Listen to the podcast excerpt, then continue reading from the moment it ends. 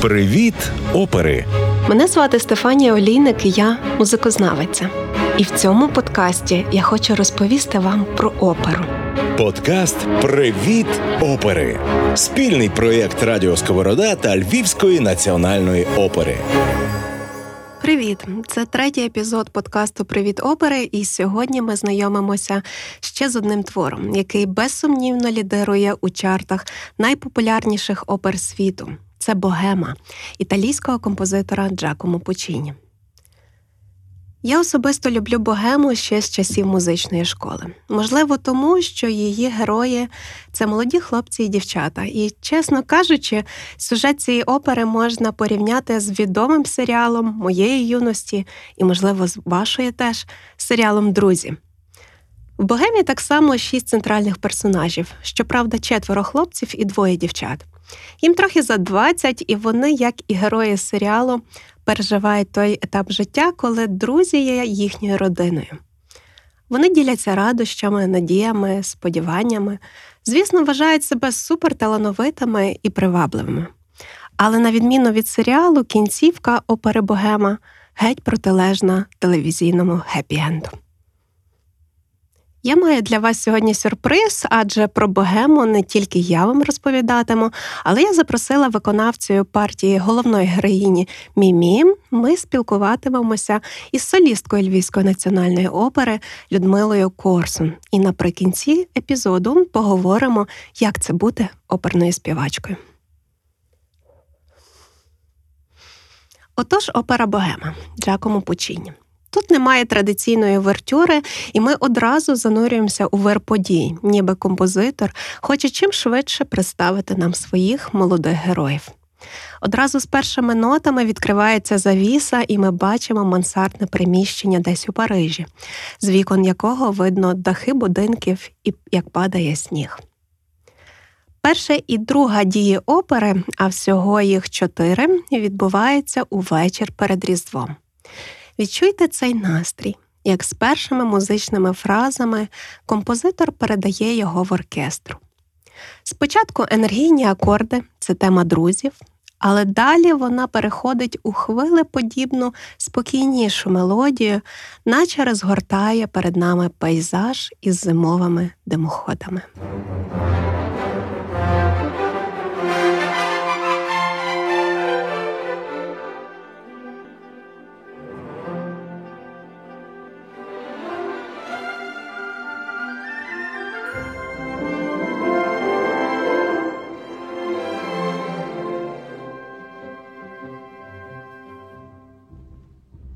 presto ma rosso mi ammollisce a siderar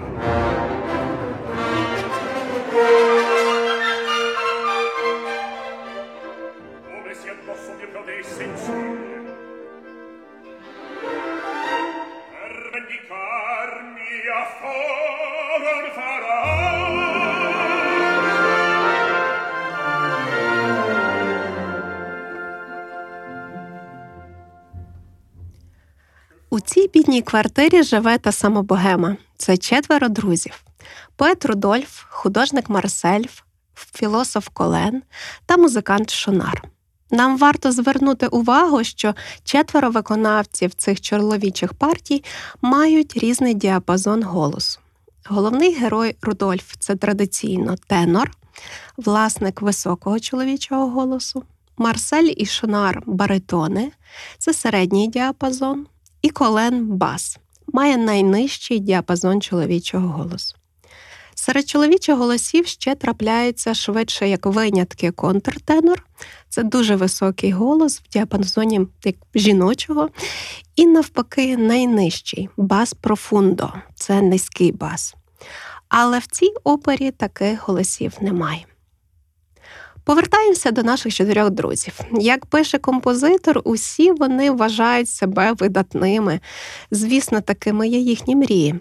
А от живуть вони у бідності. І на початку опери страждають від холоду в неотопленому приміщенні. В який час чи в якому столітті відбувається дія опери? Прем'єра Богеми відбулася у 1896 році в театрі Рейджіо в італійському місті Турин. Сама опера написана за романом французького письменника Анрі Мюрже Сцена життя богеми, де описується Париж 1830-х років. Тобто композитор писав цю оперу з думкою про молодих представників і представниць французької богеми першої третини 19 століття, хоча вони, звісно, співають італійською мовою. Але коли відкривається театральна завіса, зовсім не обов'язково, що ви побачите виконавців в костюмах того часу. Бо насправді не важливо, де відбувається ця історія. Режисер і сценограф цілком можуть перенести дію, наприклад, в Нью-Йорк, Мілан чи до Львова у 21 чи 20 століття, де головними героями цілком можуть бути, наприклад, ну, копірайтер, дизайнер, маркетолог і, наприклад, діджей. Головне це розвиток драми, їхньої історії, їхні почуття. Отож, нашим друзям, які геть замерзли у своїй квартирі, не залишається нічого іншого, аніж жартувати. Дров, щоб розпалити камін, немає, залишається палити тільки їхні безсмертні творіння, картину, яку малює Марсель, і драму, яку пише Рудольф. Рудольф жартує: о, як миготять блакитними іскрами сцена кохання, коли у вогні палають сторінки з його шедевром. Колен відповідає: то тверда обкладинка потріскає. А Марсель співає ні, це поцілунки. Справді, шедевром можна назвати музику, яка в цей час лунає в оркестрі, де ви справді можете почути, наче розгорання вогнища від сторінок, які палають, і його згасання, коли драма закінчилася і топити вже ніч.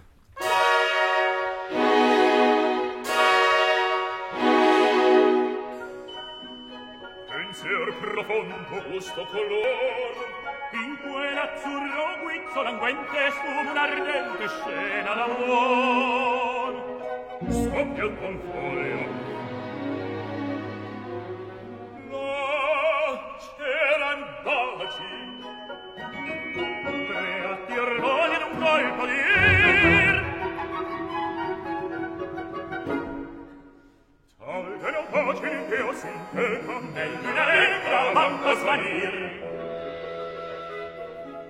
Odio già s'abbassa la fiamma, e vuono che fragile ramma.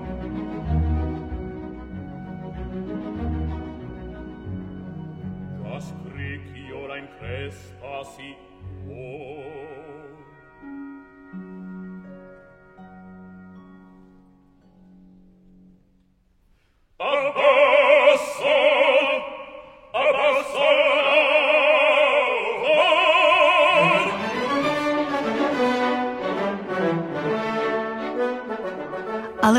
момент повертається музикант Шунар із дровами та їжею.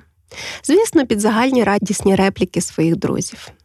Він заробив гроші три дні працюючи в англійського лорда і граючи, доки не здохне сусідський папуга. Вибачте, захисники тварин, але так написано в партитурі опер. Загальний п'янкий настрій перериває в стукіт в двері. Це власник квартири Бенуа, якому хлопці винні вже чималу суму. Звісно, вони знайшли вихід, як в черговий раз обхитрити старого, і зібралися йти святкувати святвечір в улюблене кафе Момю. Ми могли б довго насолоджуватися жартами друзів, але має відбутися щось, що стане зав'язкою для розгортання сюжету. Друзі вже вийшли на вулицю, а Рудольф вирішив ще кілька хвилин попрацювати, щоб завершити статтю. Все, що буде звучати далі у першій дії, це невимовно красиві і чуттєві сторінки в історії музики. Адже ми станемо свідками зародження ніжного кохання між Рудольфом та його молодою сусідкою, вишивальницею Мімі. В неї на сходах згасла свічка, і вона несміливо постукала до сусіда, щоб попросити вогню. До слова, виконавця партія Мімі це сопрано, співачка з високим діапазоном голосу. В минулому епізоді про оперу Кармен я розповідала вам про номерну структуру в опері. Це коли дії опери складаються з арій, ансамблів, дуетів. І кожен номер має свої чіткі початок і закінчення, ніби як глава в книжці. В Богемії є трошки інша ситуація. В ній композитор вже долає традиційну номерну структуру, і один номер, наче перетікає без зупинки в наступний. Нагадаю, що це здійснено для того, щоб підсилити безперервний розвиток драми та сюжету опери, без зупинок, як у житті. Тож фінал першої дії це велика сцена, у якій арія Рудольфа продовжується арією Мімії, а далі досягає апогею в їхньому любовному дуеті. Однак публіка так любить ці дві арії, що завжди аплодує виконавцям між ними. Запам'ятайте початкові мелодії з їхніх арій, адже вони ще не раз будуть з'являтися в опері при появі цих персонажів, зокрема в третій дії, коли Мімі шукатиме Рудольфа. В своїй арії Рудольф першим розповідає Мімі Я бідний, однак тішуся своїми віршами, коханням, мріями, снами. Я мільйонер душею, та всі ці скарби тепер належатимуть двом гарним оченятам.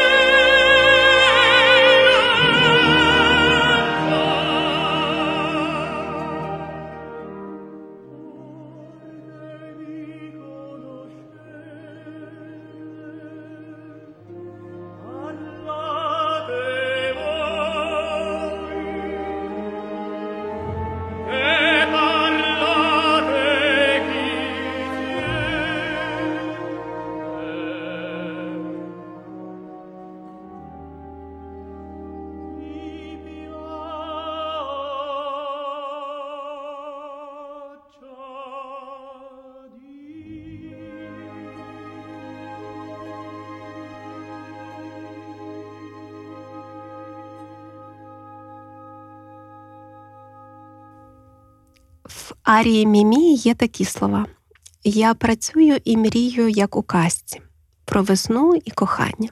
Це зветься поезія. Але кожен раз мене особисто доводить до щему ось цей фрагмент. Мімі співає. У своїй білій кімнаті я бачу тільки дахи і небо. Але перший подих весни мій, і мене першу цілує квітневий промінь. В цей момент в оркестрі просто фантастична кульмінація, наче справді після довгої зими сходить перше тепле сонце. Слухаймо.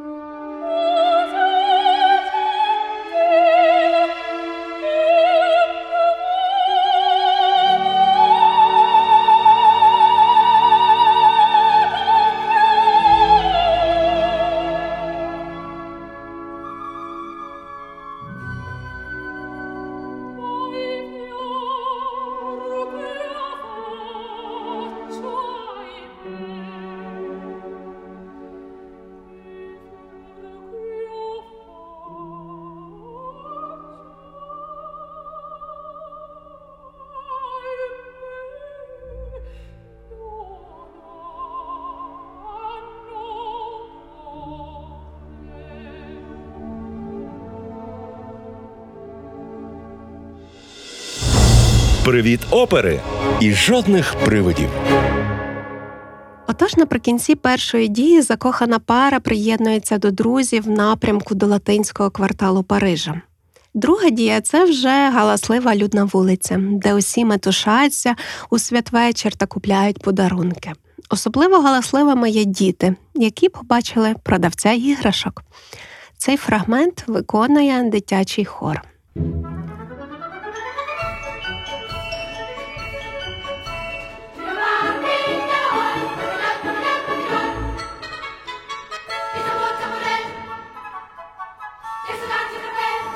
Уважний Рудольф купує мімі гарний мережевний чепчик, гаптований трояндами. Він знайомить свою музу із друзями, і компанія гарно святкує у, коф... у кафе Момю. Але тут з'являється неймовірна, ефектна красуня, а в минулому кохана художника Марселя Мюзетта. Це дівчина, яка змінює коханців, бажано багатих, але от Марселя зі свого серця викреслити ніяк не може, і це у них взаємно. Цього разу вона з багатієм Альцендором. І тут вона робить все, щоб привернути всезагальну увагу, але насправді її цікавить тільки погляд Марселя. Вальс Мюзети, партію якої теж виконує сопрано, це суперхіт цієї опери і кульмінація другої дії. Кокетлива мюзета таки придумала спосіб позбутися старого коханця, влаштувавши істерику, що черевик її тисне. Доки Ельцендор біг до чоботаря, закохані Мюзетта та Марсель знову воз'єдналися, а вся компанія залишила багатію тільки рахунок на столі та привіт від кокетливої Мюзетти.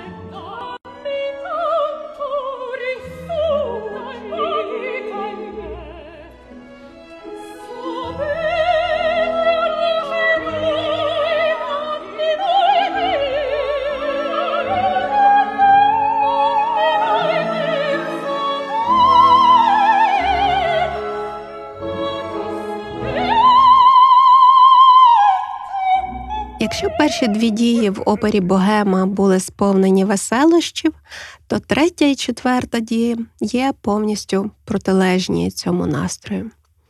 На зміну приходить реальність бідності, соціального стану головних героїв і обставин їхнього життя, яких, на жаль, не змінити.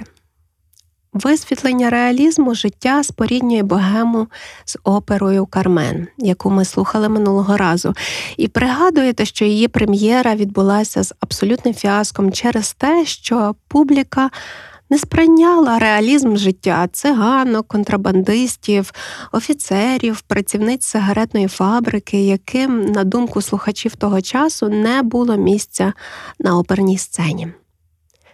Прем'єра Кармен Жоржа Бізе відбулася на 21 рік раніше, аніж Богема.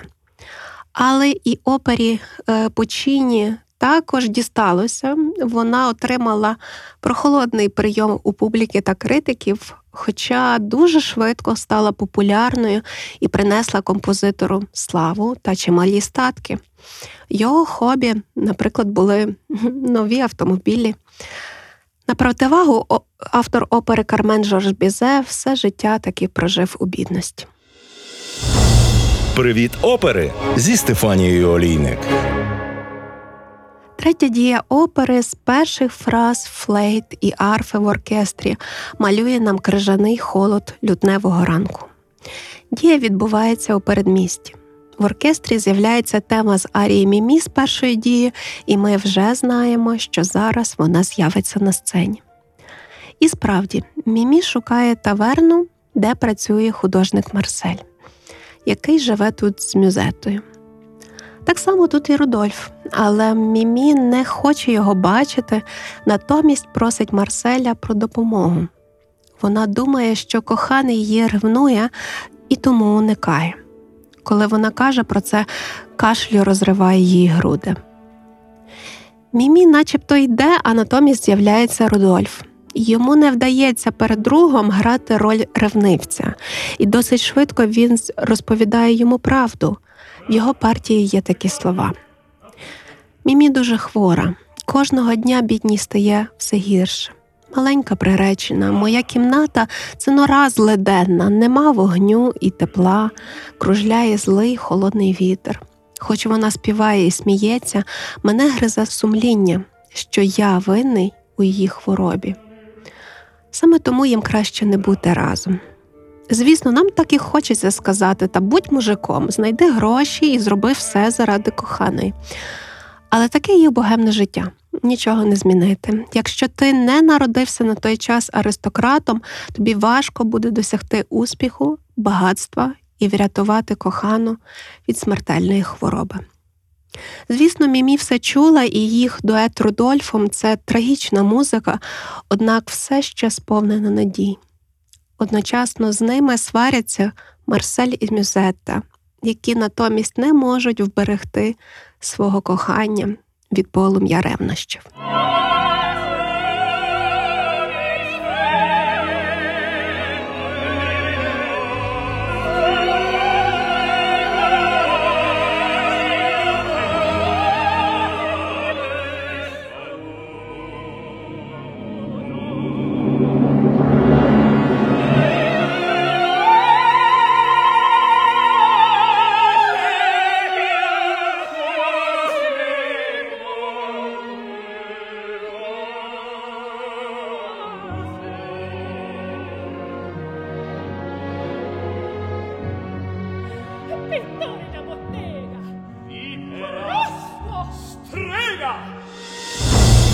Привіт опери зі Стефанією Олійник.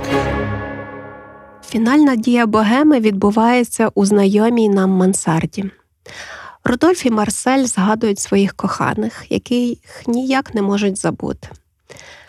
Знову четверо друзів жартують, вдаючи з себе вельмож на розкішному балу. Вони вдають, що мають розкішну трапезу, танцюють, а зараз буде дуель, щоб захистити власну гідність. Жарти різко обриваються з приходом мюзети.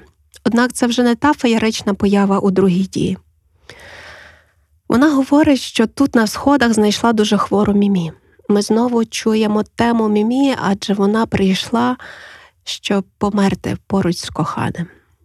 Останнє прохання це муфточка, що зігріє її холодні руки. Разом з Рудольфом вони поринають у спогади, як він перший раз тут пригорнув її руки, щоб зігріти. Друзям розриваються серця, коли вони спостерігають за закоханими. Мюзетта віддає сережки, а колен свій плащ, який вони продадуть, щоб купити мімі муфточку. У цій фінальній сцені є дуже символічний епізод колена, а він не забувайте в опері Філософ. Він співає пісню, у якій прощається зі своїм плащем. В оркестрі звучить трагічна тема похоронного маршу. Якби це була перша дія, можливо, це сприймався як сарказм у руслі жартів друзі. Але в четвертій дії це символічний монолог, куди приводить бідність, і що навіть розум і талант у цих обставинах не можуть нічого змінити. Чуєш, мій плащику старий, я з тобою розлучаюся і дякую тобі. Твоя горбата спина не схилялася перед багатством і владою. Через твої кишені пройшло стільки філософів і поетів.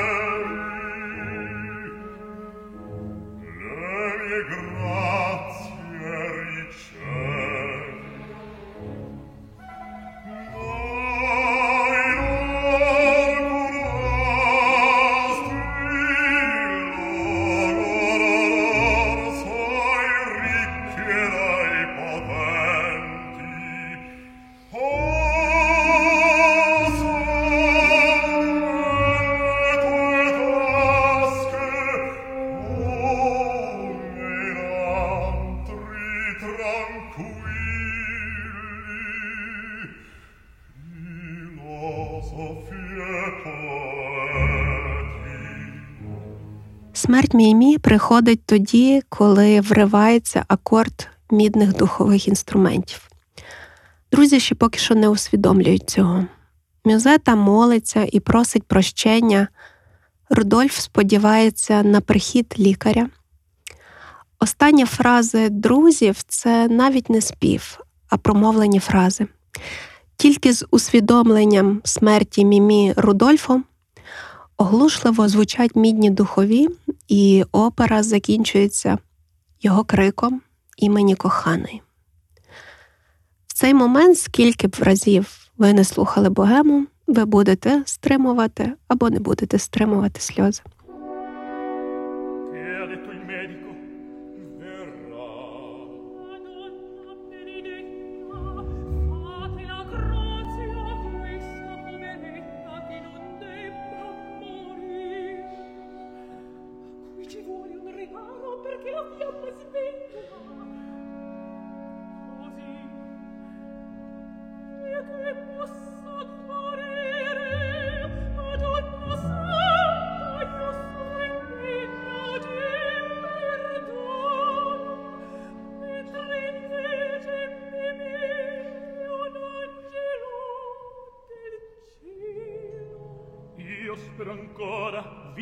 granate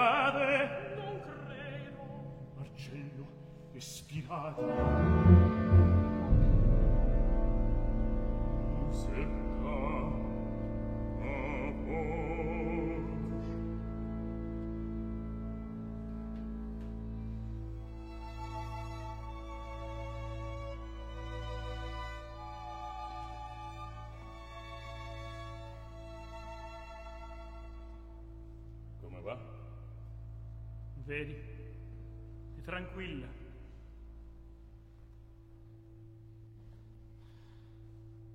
Che vuol dire quell'andare e venire?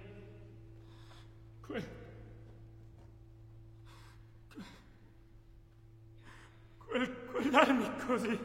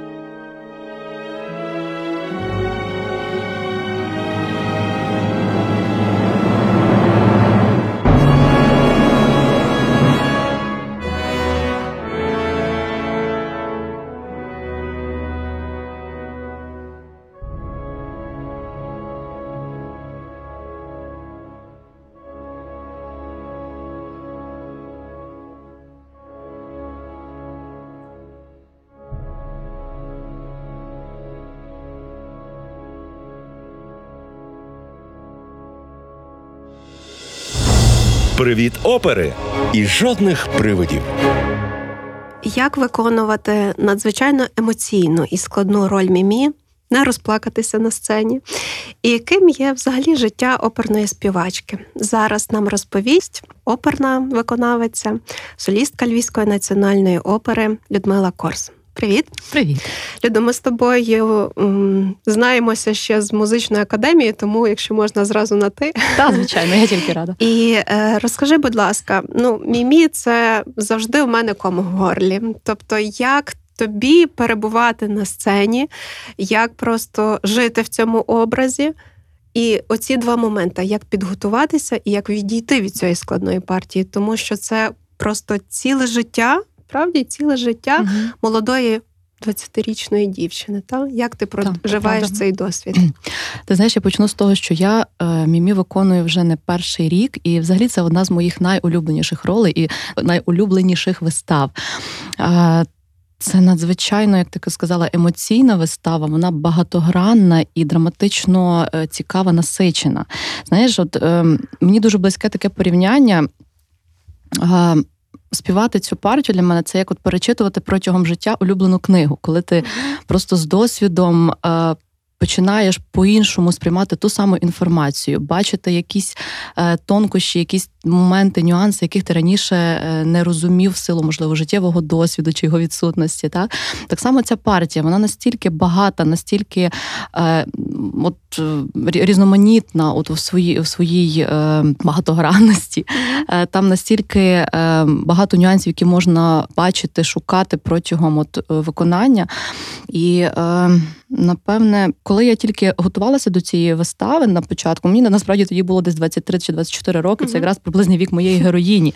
Та і ну досвіду мало. Звичайно, що більше уваги приділялося вивченню тексту, перекладу, е, підготовці якихось е, пропрацюванню вокальних технічних трудностей. Та е, тоді багато думала про образ, про те, як його виконувати, які технічні засоби використовувати. Та зараз вже, от з роками, з тими кількістю перейдених вистав. Ти вже менше це... думаєш, напевно, про текст та і про та, абсолютно і, вокальні інше, речі? інше, яке знаєш, напевне, виконавська свобода, вона от е, дає от можливість е, просто проживати. Знаєш, от я виходжу на сцену, я просто чую музику, і я намагаюся, от будучи тут зараз в моменті, е, передати той стан, ту емоцію, яка е, необхідна в певній конкретній ситуації, в музичній сцені. Та Богема насправді в цьому плані фантастична вистава, тому що от, композитор настільки тонко е, прописав в партитурі, в оркестрі, в вокальних музикальних партіях, е, в сюжеті, всі ті е, настрої, нюанси, що от. Просто от навіть виконуючи їх, розуміючи, тонко відчуваючи ці стани, е, образ він просто як оживає, робиться сам по собі.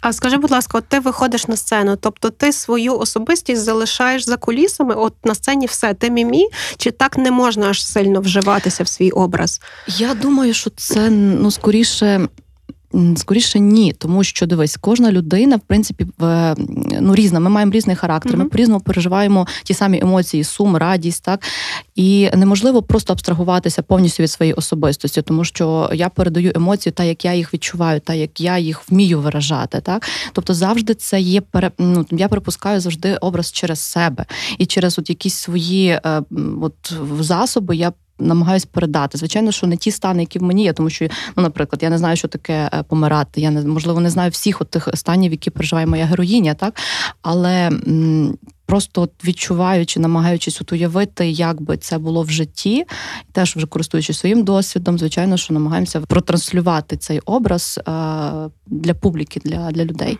А в чому є вокальні труднощі цієї партії? Все таки мімі вона в чотири дії, є на сцені, хоч і з перервами музика є, ну, принципі, дуже колористична. Так, Почині це просто фантастичний композитор в засобах колористики і просто надзвичайно шикарних мелодій. Mm-hmm. так? Але в чому є от труднощі як для тебе, для виконавець? Ти знаєш, напевне, скажу так. В правдивості, mm тому що це вистава, яка вона настільки багатогранна, настільки насичена, її неможливо виконувати просто от технічно, механічно вийти, відспівати красиво там нотки. Звичайно, є свої е, вокальні труднощі. Є моменти, які які ми, скажімо, пропрацьовуємо, готуємо за кулісами, коли ми готуємося до вистави. Так, але коли ти виходиш на сцену, тут просто потрібно проживати цю роль. От і напевне тут найбільший і ризик, тому що ну, взагалі в оперного співака на сцені дуже багато завдань. Тобто, коли ми виходимо на сцену, перед нами стоять е, там завдання виконувати безпосередньо свою партію. Та це взаємодія з партнерами, це взаємодія з диригентом, з оркестром, мізансцени, реквізит, і це все потрібно контролювати. Тобто, оцей от баланс між е, емоціями, між оцим драматичним е, змістом і контролем, от його все таки важливо зберегти, тому що от я згадую свої якісь перші вистави, вистави. У мене були моменти, коли просто, от не можу так сказати, такий захльоп емоційний ішов, і і часом просто відчувала, що от оп, треба трошечки зупинитись, видихнути, тому mm-hmm. що дійсно музика несе. Там надзвичайно багата е, оркестровка, і е, вже навіть в самому оркестрі настільки багато всього сказано. І якщо ти тонко відчуваєш от, музику, воно. Може, просто тут аж переповнення переповнення йде тих емоцій. От І тут важливо все-таки, от зберігаючи от цей контроль і водночас проживати і проживати ті стани. Тобто, вже такого не буває, судячи з твого досвіду, що от ком в горлі стоїть. Та? Ну, Тобто, це це все долається контролем. Правильно я розумію? Абсолютно, абсолютно. Перші вистави були такі, що е, просто от закривається куліса, я лежу на сцені, е, Рудольф наді мною там всхлипує, кричить мімі, а в мене тихенько котиться сльоза. тобто було таке, звичайно, так. Ну, зараз, звичайно, з досвідом воно вже стільки разів прожито, стільки разів вже якось е, перейдено сценою, е, що вже аж таких реакцій немає. Але все одно, от кожен раз мурашки по тілу бігають, і от хочеш, не хочеш, це ну, зачіпає кожного, напевне. Привіт, опери! І жодних привидів. Як ти гадаєш по сюжету опери, чи смерть Мімі спровокувала нарешті примирення у відносинах Марселя Мюзети? Вони весь час сваряться, весь час перепалки. Цей фантастичний квартет в четвертій е, в третій дії, перепрошую, де четверо персонажів є так, є Мгм. два такими різними таборами. Ті співають про кохання, а ті співають якісь про ревнощі. Та от смерть Мімі е, подолала в їхніх стосунках нарешті цю кризу. Як ти думаєш? Знаєш, я думаю, що смерть Мімі вплинула абсолютно на всіх героїв опери. Вона не залишила нікого байдужим. Тому що на початку вистави, що ми бачимо? Ми бачимо просто молодих людей, які е, живуть одним днем, розважаються, насолоджуються. От така собі паризька богема. Так? От, і ну, так, напевне, є і в житті, що е, людина по-справжньому починає задумуватися про якісь цінності, про якісь про своє життя, тільки от перед обличчям смерті, якихось таких трічних обставин. Так? От, і от для мене стосунки Мюзетти і Марселя це ну. Протягом вистави це нічого інше, як ігри его. Це, от е, скоріше такі, знаєш, не, не бажання віддавати, а бажання брати весь час. От мені, мені це от е, Мюзетта, яка тільки думає про наряди, про якісь матеріальні вигоди. А в фіналі, коли Мімі лежить на смертному ложі, та трансформація вона стосується кожного героя. І Тобто- навіть Мюзета видає свої сережки. Абсолютно, та? ми Мгм. бачимо е, просто ми бачимо інші якості цієї жінки, яка насправді вміє співчувати, яка насправді вміє про- проявляти щедрість. Коли Мімі лежить і говорить про те, що їй е, холодно в руки, вона ніяк не може зігрітися. е, Так, Мюзета знімає свої сережки і просить Марселя, щоб він пішов і купив ліки, купив е, муфточку для е, Мімі. І, і Марсель цей момент теж бачить інші якості, бачить от людину за цим образом такої кокетки. Е, і я думаю, що ну, в- у виставі ми насправді не бачимо, як склалася доля цих персонажів. Це, це скоріше такі три крапки, е, які ставить е, композитор перед всіма, напевне, не тільки героями, а й перед публікою в залі. Тобто, от що, Цікаво. що, як, так. Цікаво, що ти це підмітила справді. Розкажи для людей, для публіки, які далекі від сфери оперного театру, мистецтва, як взагалі виглядає життя оперної виконавиці? Чи ти їв, чи ти спиш? Як твій графік побудований? Скільки партій в твоєму репертуарі? Як це все проживати?